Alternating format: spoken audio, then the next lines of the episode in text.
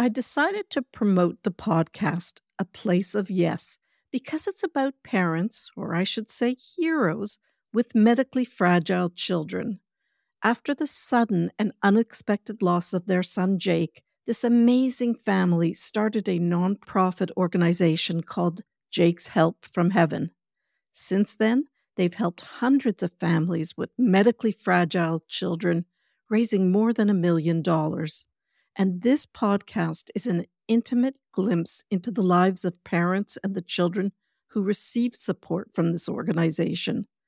This podcast is about learning to cope with grief and how to be there for a grieving person.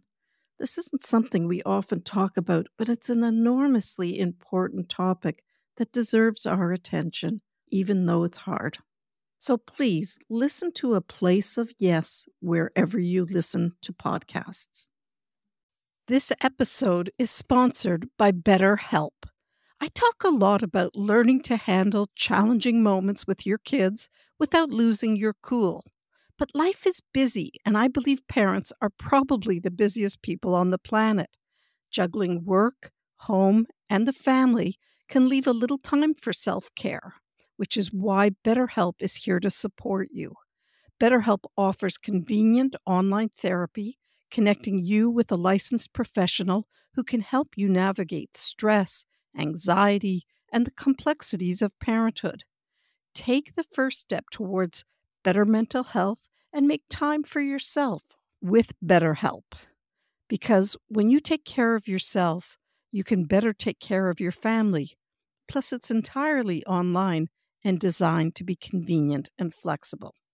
So take a moment, visit betterhelp.com slash toddlers today to get 10% off your first month. That's betterhelp.com slash toddlers.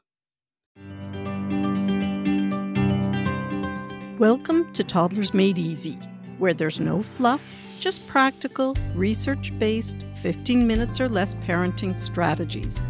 For those of you who don't know me, I'm Dr. Cathryn, a pediatrician with more than 33 years of experience. I'm the author of two parenting books, the founder of Healthiest Baby, and the mother of four amazing adult kids.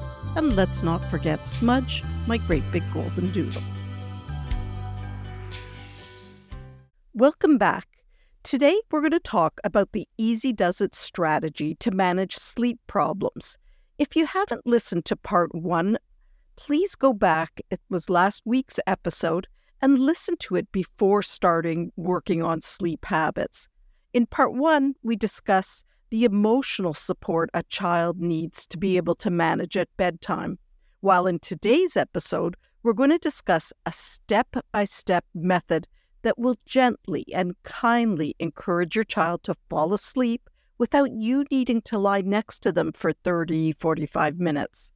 Now, this big hearted approach incorporates both the emotional support a child needs with the very practical steps you need to take, and they work together to ease your child into more effective sleep routines. So if you haven't checked out the earlier episode, you don't have to listen to it first, but just listen to it before you start applying this method. So today we're focusing on how to help your child fall asleep. And again, mm. there is no crying it out here. Do you know what happens when a child learns to fall asleep on their own? Well, they stop waking up at night. So this is a definite win win situation. So let me ask you does this sound familiar?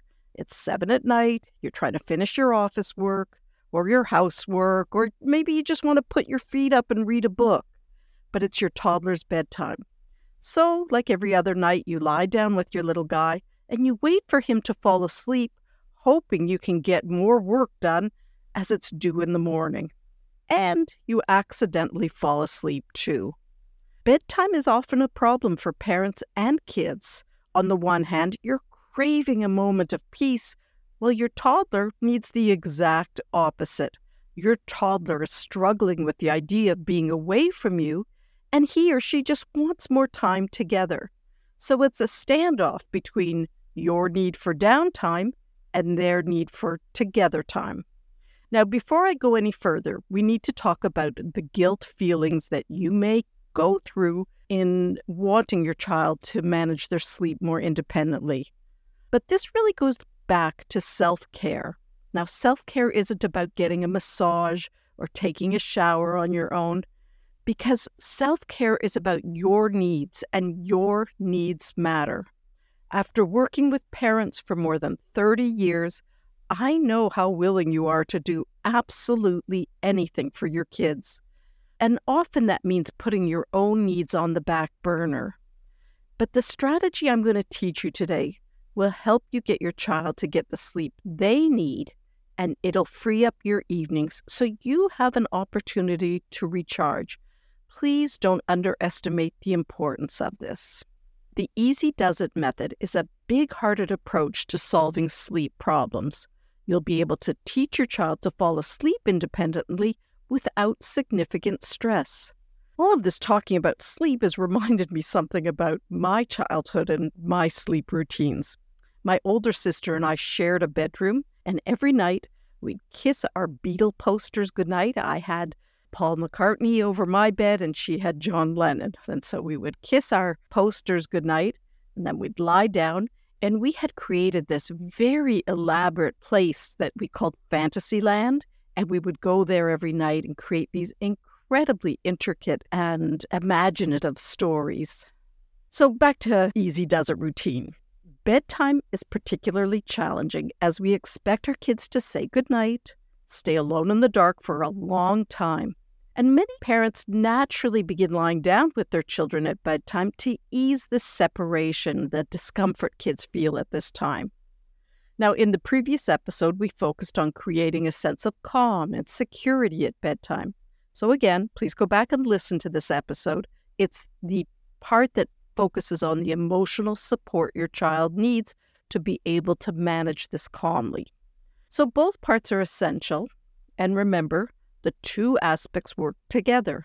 A child must feel safe and secure to adapt to new sleep routines. This isn't crying it out, it involves a system where you provide your child with the necessary emotional and physical presence to allow them to learn a new sleep routine. So let's get going. This routine is based on a behavioral technique called extinction, and it reflects the gentle approach where you slowly wean your child out of ineffective habits that are interfering at the moment with falling asleep. What makes it big hearted is that you're going to stay right in the room with your child, providing the reassurance they need to learn new sleep habits. Now, this can take a good three weeks or maybe even longer. You see, when you use a gentle approach, it's harder on a parent than it is on the child. And that is usually a trade off parents are willing to make, but I just want you to be aware of it. Yes, there are quicker ways, but those quicker ways typically are harder on your kids. Now, this method works really well with toddlers and even very sensitive or fearful kids because it's a gradual process and you are present throughout it. So, I've divided this into before, during, and after. So, let's look at what to do before you start the Easy Does It routine. Pick a time to begin when you have a light month. Be proactive and explain to your child what's going to happen. Include the details of what they can expect, what they might feel, and how they can manage the feelings. You'll know what to talk to them about once you've listened to the before, during, and after. Kids, actually, everybody likes to feel understood. So let your child know that you understand it may feel challenging to learn a new way of falling asleep, but you also know they're strong and they can do it. Tell your child that you'll figure it out together. See how this puts you on the same team and just imagine how comforting and empowering this would feel. For the bedtime routine, which is all the steps you do before putting your child into bed and saying goodnight, it's best to keep the steps short. Three to four steps is ideal. If you have a long, drawn out routine, it can be a bit overwhelming. So, what time should you start the bedtime routine? Well, generally, for kids up to about 10 years of age, the best bedtime falls somewhere between 7:30 and at the very latest 8:30. To determine the perfect time for your child, observe them and see when they fall asleep. Watch for a few nights and then start your bedtime routine about 45 minutes before this. Now, you can always back it up, but this is how I would begin. So, get a good and consistent bedtime routine going before you try and make any changes. Let's look at the bedroom for a minute. I'd consider getting blackout curtains, as research has shown that kids sleep better in a dark room, but you can also use a nightlight to provide relief. In terms of toys in the room, I would look at quiet toys, so puzzles and books, because sometimes those electronic toys will just go off on their own, and that can disturb your child. Now, let's get down to the nitty gritty. What exactly are you going to do to help your child fall asleep independently? Well, the goal here is to gradually reduce your participation in helping your child fall asleep.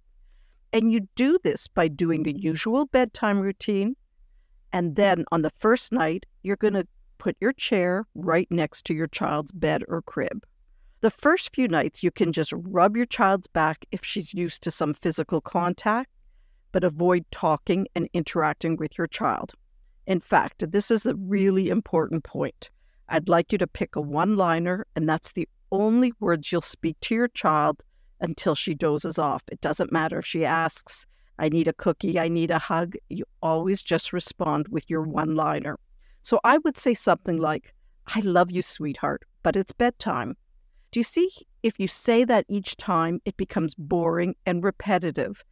Now, while you're sitting in the chair in your child's room, take advantage of this time. Read a book to yourself. Use this time to scroll on Instagram, whatever you like to do that's quiet.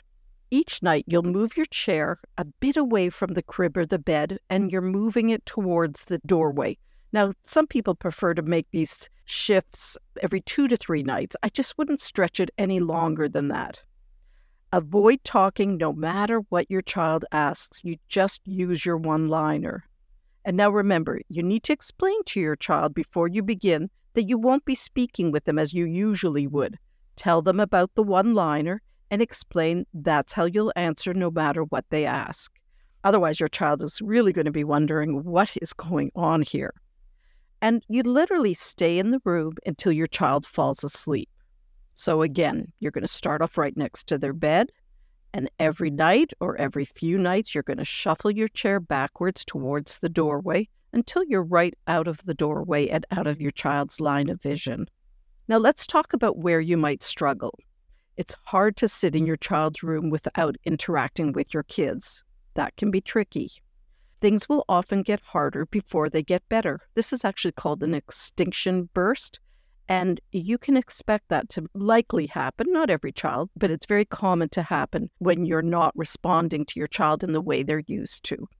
Also, when your chair moves so your child can no longer see you, it's also possible to have another extinction burst at that time. You've got a decision to make at that time. You can either shuffle over so they can see you and stay there for another night or two, or you can just continue where you are at. Now, it's hard to keep your conversations boring and repetitive, and that's part of how this is harder on you than it is for your kids. But you need to stick to that one liner so your child gets the message I love you, but it's bedtime. Once your child falls asleep, the goal is for them to be able to manage the light sleep states without you. Just to remind you, sleep cycles through light and deep sleep states all night. And if your child is dependent on you to fall asleep, well, they're likely going to cry out for you in the middle of the night when they hit that light sleep state. So if this happens, you have a choice. If you want this over really quickly, you can continue the bedtime routine as you're currently doing it. So wherever your chair is on that night, that's where you go and sit and do the same thing till your child falls asleep. But on a practical note, you're going to be really exhausted. So there is another possibility. Now, the second possibility, it can make the whole sleep training process a little longer, but it's much easier to tolerate. And that is, I would hmm. do whatever you typically do to get your child back to sleep quickly when it's the middle of the night. So you have those two choices. Either you do the quicker route where you do the exact same thing you're doing at bedtime using the Easy Does It routine, or the second choice is you just go in, get your child back to sleep in whatever way you typically help them fall back to sleep. So that is the Easy Does It routine. It's a combination of providing the emotional support, like we discussed in the first episode, while using this behavioral technique to wean out of sleep habits. This works beautifully. It does take some time. You are there with your child from beginning to end, so you wait in the room till they fall asleep each night. But you should find within the month you'll be able to put your child to bed, say goodnight, and step out of the room. I would love to hear your feedback, or if you're experiencing any problems, please send me an email, and you'll find the email address in the show notes. Now, as we wrap up today's episode, I want to remind you of two resources that can make your parenting journey more comfortable and end the cycle of yelling and nagging and pleading to get your kids to listen. So, if you're looking for compassionate, effective solutions to the challenges of toddlerhood, check out our Toddlers Made Easy course. We also have a potty training made easy course that offers a big hearted approach to what can often be a really tricky time. Both courses embody our philosophy of tackling parenting hurdles with empathy and understanding, but in ways that won't turn you into a pushover. Now, to learn more or enroll in these courses, simply visit the links in the show notes. Thank you for listening today, and don't forget to subscribe for more insights into big hearted parenting. You're not alone, and we can do this parenting journey together. I'll see you next week.